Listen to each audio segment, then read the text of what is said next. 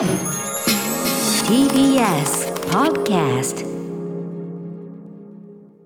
時刻は6時30分になりました7月14日水曜日 TBS ラジオキーステーションにお送りしているアフターシックスジャンクションパーソナリティのライムスター歌丸ですそしてはい、水曜パートナー TBS アナウンサーの日々真央子です。ここからはカルチャー界の気になる人、物、動きを紹介します。カルチャートークのコーナー。今夜のゲストは映画ライターの村山明さんです。よろしくお願いします。どうもこんばんはよろしくお願いします。はいいやーもうねあの本放送のお久しぶりお呼びにすねする形になってしまいましてねえもう村山さんの話が聞きたくてしょうがないんですから こっちははいということで改めて村山さんご紹介はい、ご紹介します。村山さんはネット配信作品のレビューサイト、ショートカッツの代表を務める映画ライターでいらっしゃいます。映画や DVD の総合情報誌、DVD& 動画配信データなど、数々の雑誌やウェブサイトに寄稿。この番組では定期的におすすめの日本劇場未公開映画ご紹介いただいています。はい最近では Spotify で我々が配信している別冊アフターシックスジャンクションこれあのティモシー・シャラメの新作タイトルでございます、はいそうですえー6月25日金曜日更新の会にご出演いただきまして、えージェーン・スーンもね最近本当大絶賛しているニューヨークインディペンデント映画界を代表する監督ハル・ハートリー、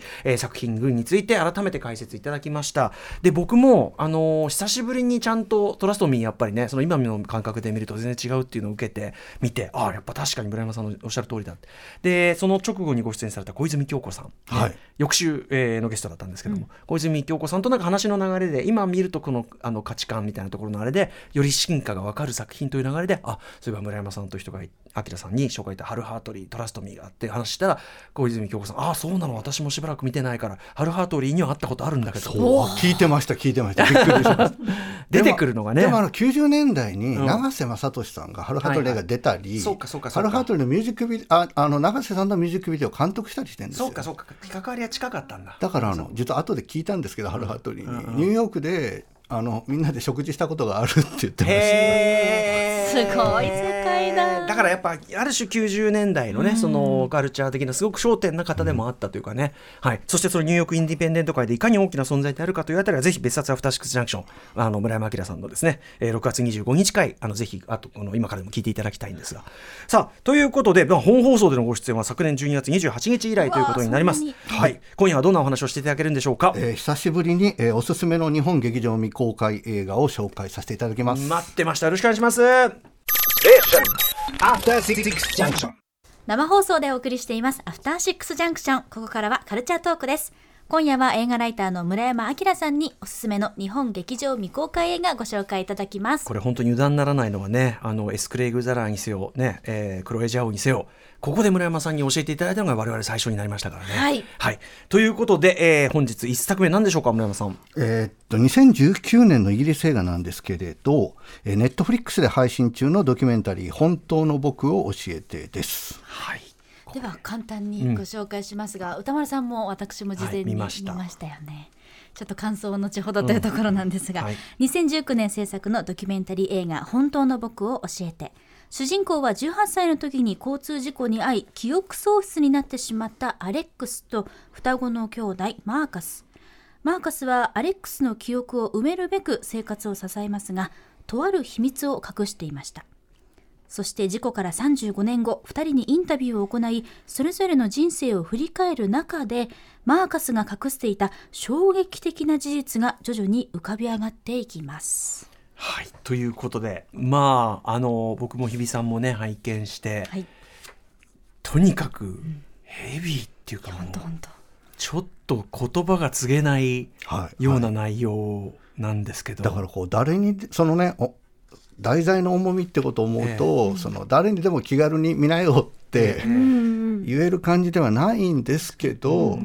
同時にちょっとこれはね語弊があるっちゃあるんですけどやっぱりむちゃくちゃ引き込まれる作り方をされていて。あのドキュメンタリーなんだけどこの2人のマーカスさんとアレックスさんの2人のなんていうかな面面構えっていうか、俳優さんみたいな本当に。いやいい顔してます。いい顔いい顔って言い方していいかもわかんないんだけどあのそのそうなんですね。難しいごめんなさい、うん。でも2人とももちろんあのうそっくりなんだけどそれぞれの歩んできた道のとか抱えてるものの違いがはっきりこ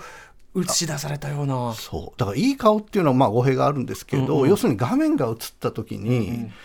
なんでこんな表情ができるんだろうって思っていてで実は途中であって思ったのは、あれインタビューでは厳密にはないんですよね。うん。うん。うん。あのスタジオというかはい。部屋に、はい。あのただ本人がそのインタビュアーに話を聞いてるあインタビュアーが質問してるわけではなく、うん。うん。うん。うん本人が話したい時に話せるように、うんうんうん。カメラの前に机の前でただ座ってるんですよね。あのーなんかちょっと不思議なセッティングでしたよね。机の前にあってカメラがあってですごく照明が印象的なこうモダンな照明が焚かれてて、そういうなんかちょっとこうなんていうのかな部屋はいはい。がセットされてて、そこに入るっていうか。そう。でカメラは何台もあるんですけどいるのはやっぱりあの人だけでそっかそっか。誰かが話の流れを誘導してるとかじゃない。そっか問わず語りにというかそうなんですよね。出てくるものなんだ。だからドキュメンタリーのやり方としてあれが最初かどうかわからないですけど、うんうんうん。あのやっぱりこうドキュメンタリーってどうしても作ってる人のバイアスであるみたいなもので、あのそれは必ずしもあるものなんで悪いことではないんですけど、あんなに語り手に話したいように話せるセッティングをしたのってすごいなと思うんですよね。あとそのちょっとこうネタバレにならないようにというかあれですけど、前半で僕その作為っていうところで言うとね、はい。こうまあ一種再現映像じゃないけど、はいはいはい。まあなかなかこう作為的な絵をね、はい。ガンガン入れてくるドキュメンタリーなんだなって最初は思ってたわけです。ところがこう見進めるうちにその作為性も意図のうちっていうか、うんうんうんかあことなんだってことが分かるっていうかこれどういう言い方すればいいんだろう。だからそうだから基本的にはあの、えーっとアレックスという18歳で交通事故で記憶喪失になってしまった人の話で、ただ一つ覚えていたのがその双子の兄弟がいるってことだけだってことですよね、実は何でも、いやすごい話だなと思いますけど。もうこの時点ですごいですよね。双子の兄弟がいて片方が記憶喪失になっちゃう、そう。で、自分の名前も親のこともわからないけど双子の兄弟のことだけがわかる、でお二人は一卵性の双子なんですよね。そうなんですそうです。ねそうです。だからそのもう一人の双子の兄弟がもう一から教えてくれるわけですよね。全てを。世界の全てを。そう。でこれがテレビだよとか、うんうんこれが自転車だよっていうところから始まるじゃないですか。靴の結び方はこうだよとかね、そうそうそう。でこれがあの家族で行ったバカンスの写真だよみたいなところからどんどん進んでいってねさっき指さんにも紹介していただきましたけど何かがおかしいっていう話になっていって、まあその秘密が何だっていうのをどうちょっとネタバレするのか難しいですけど、あの入ってくる再現映像って基本的に主観が多いですよね。確かに確かに、でむちゃくちゃ美しい映像なんですけど、あの本当に記憶の迷宮に迷い込んだみたいな気分にこっちがさせられるのが、いやだから映像的にもすごくうんうん。美しいし引き込まれる理由の一つであってそのアレックスっていう主人公って今言ってしまいますけどがこう自分をどうやって取り戻していくかっていうのに、まあ作為的といえば作為的かもしれない、でもあの再現映像はすごく効果的であるまあそと思ったのんですよね。もう一人の双子のお兄さんが彼をまあ支えるために語る思い出話が美しいから当然その美しい映像。で、はいはい。あとすごく印象的なみんな写真っていうのはいい時に撮るもんだよね。写真っていうのはいい瞬間が残ってるものなんだ、ですごくこう示唆的なことを言う、だからまあ当然前半はそういう美しい思い出美しい写真。あいいご家族だ。っていう感じになる、はいはい。だけどっていうことですもんね。であのまあ本当にパーソナルな話だから、もうあの双子しか出てこないわけですよね。でその2人がそれぞれに誰もいないところで誰に向かって喋ってるのかわからないけど話しているっていう一部と二部があって、ん。でこう第3部ですまあその双子がもう50を過ぎて向かい合うっていう、一体人の人生こんなに見せてもらっていいのかなって。そう思いいましたやだってさあの場面って、あの二人がねいやそれこそいや直接言うのちょっとあれなんでまああのってみたいなことを言う、えちょっと待ってそれを俺たち見るわけ？そうなんです。だから見てて最初はなんか仲のいい双子の兄弟がなんか支え合って生きてきたみたいなお話だと思って見てたらだんだんえ？これ私全然遠い国に住む何でもないこの私が観客として見てていいの？って気持ちにそうだよね。なってきますよね。俺だからなんならその真相は二人の中にしまっておいてみたいな終わり方でもいいぐらいだと思ったんですよ。本当に。もうあのまあなんか途中はどうあれ二人幸せになってくれればいいから、はみたいなぐらいの。初めてちょっと逃げ出したくなりました画面の前から。はいはい。ただ一応まあいろいろ背景を調べてみたんですけど、あの二人は兄弟で2013年に自伝を出してるんですよね。でまあちょっと中でも語られますけどであのその一環としてやっぱりえっとまあちょっとネタバレになりますけどそういう虐待みたいな問題に対する、あのそれを止めるための運動をしてるっていうのはすごく出てくるんですけど、やっぱりそういう目的がちゃんと世の中のためにっていう気持ちがあるからやっていることなのであれだけ自分たちにその彼らの人生をシェアしてくれてるんだなというのはやっぱりは思いますよね。ねあとその簡単に言えることではないけども、やっぱその自分の人生は自分で選び取るじゃないけど、うんそのどうどうするかとかは俺に決めさせてくれっていう話でもあるじゃない？うん、そういや本当そうですね。うん、そのひょっとしてそれはすごくネガティブなことかもしれなくても俺の人生なんだから、俺の人生にもう一回でそこからじゃないと何にも始められないんだよっていうこれってだからすごくこうなんていうかなその人を形成するものって何かとかその人がその人でいるってどういうことかなとか、はいはいはい。なんかそうまあそういうある種こういろんな自分にも置き換えが効くような普遍的な大きな話でもありとか、ただマーカスの方もでも逆の立場そうそうそう。だった時に。俺も被害者なんだっていね。そううそうそうなんです。あともし自分が同じことをされなかったら怒るぞっていうんですよね、だから自分のやったことを肯定したいっていう気持ちもあるんでしょうけれ両ど方のあれでしょうね。両方の真その実ですよね。局面局面で結局実は人ってできることって限られてるって自分は思っていてその時の最善が決して後に正しいわけではないかもしれないですけど、だから結局どっちも否定することができないドキュメンタリーですよね。うん、あとやっぱりその大元のね何なんだこれはっていうあの前にくすぐりっていうドキュメンタリーを教えていただいて、まあ薄気味の悪い。あれもまだこびりついてますあの作品に本当に関しても。もう薄気味悪いのいちごというか、感じのあれでしたけど何なんだろうなその特におその何でもできちゃう立場お金持ちだったり特権階級だったりして、何でもできちゃう立場の人のにの進出するはい。ありえないレベルのその闇っていうか。だから権力者とか富裕層であるとか、うんうん。あの結局あの双子のお母さんっていうのは、まあこれは見ていただいてっていう、まあ、ちょっとしたトリビアですけど、あのクレモント・アトリーってあのチャーチルの後の首相の,、ええええ。縁あの親戚なんですよ。あそうなんですか。だから元もでしかもあの完全にスインギングロンドンっていう60年代のはいはいはい。競争の時代にブイブイ言わせてた人が遊びたい放題。で、うんだからお金を持ってる人たちの遊びみたいなのが、うんうんなんかどこで間違った方に進むのかっていう話でもある。まあね、大体ね、映画なんか見ててもね、もう貴族でお金持ってて閉ざされた空間でってなると、ど大体ろくなこと始めないっていうのはね、もうありますけども、はい。だから映画の中でそこまでそのことにはフうんうん。ォーカスがあったっていうのはむしろ双子のことにフォーカス当ててますけうんもちろんねいいうん。でもやっぱりいろんな背景があるなっていうのは調べていても分かる。イギリスの、まあ本当に階級社会っていうか、はいはいそこの話でもありますよね、背景にあるのはね。なるいやいやいや、ちょっとこれ、だからちょっと見る人によっては、あのーショック受けちゃうかもしれないんで、というとこはありつつ、はい、でもちょっとこれなんかね映画賞とか全然撮ってないんですよあそうと。ただこれだけ力のあるドキュメンタリーって、確かに。それこそなかなか出会わないので、ちょっとあんまり知られてないこともも,、まあ、もったいないというか、ちょっとこの作品の投げかけるものに応えたいっていう気持ちにはなる作品だと思いました。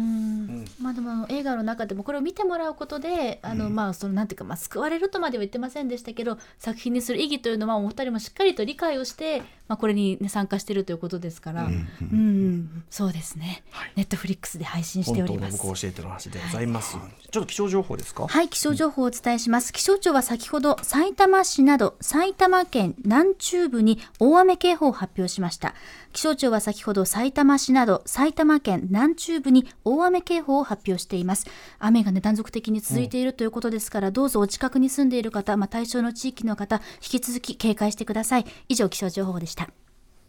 はい、ということで、えー、駆け足で村山さん、はい、じゃあもう一行きましょ本ちょっと真逆の、うん。なんか非常にハッピーな作品を、ん。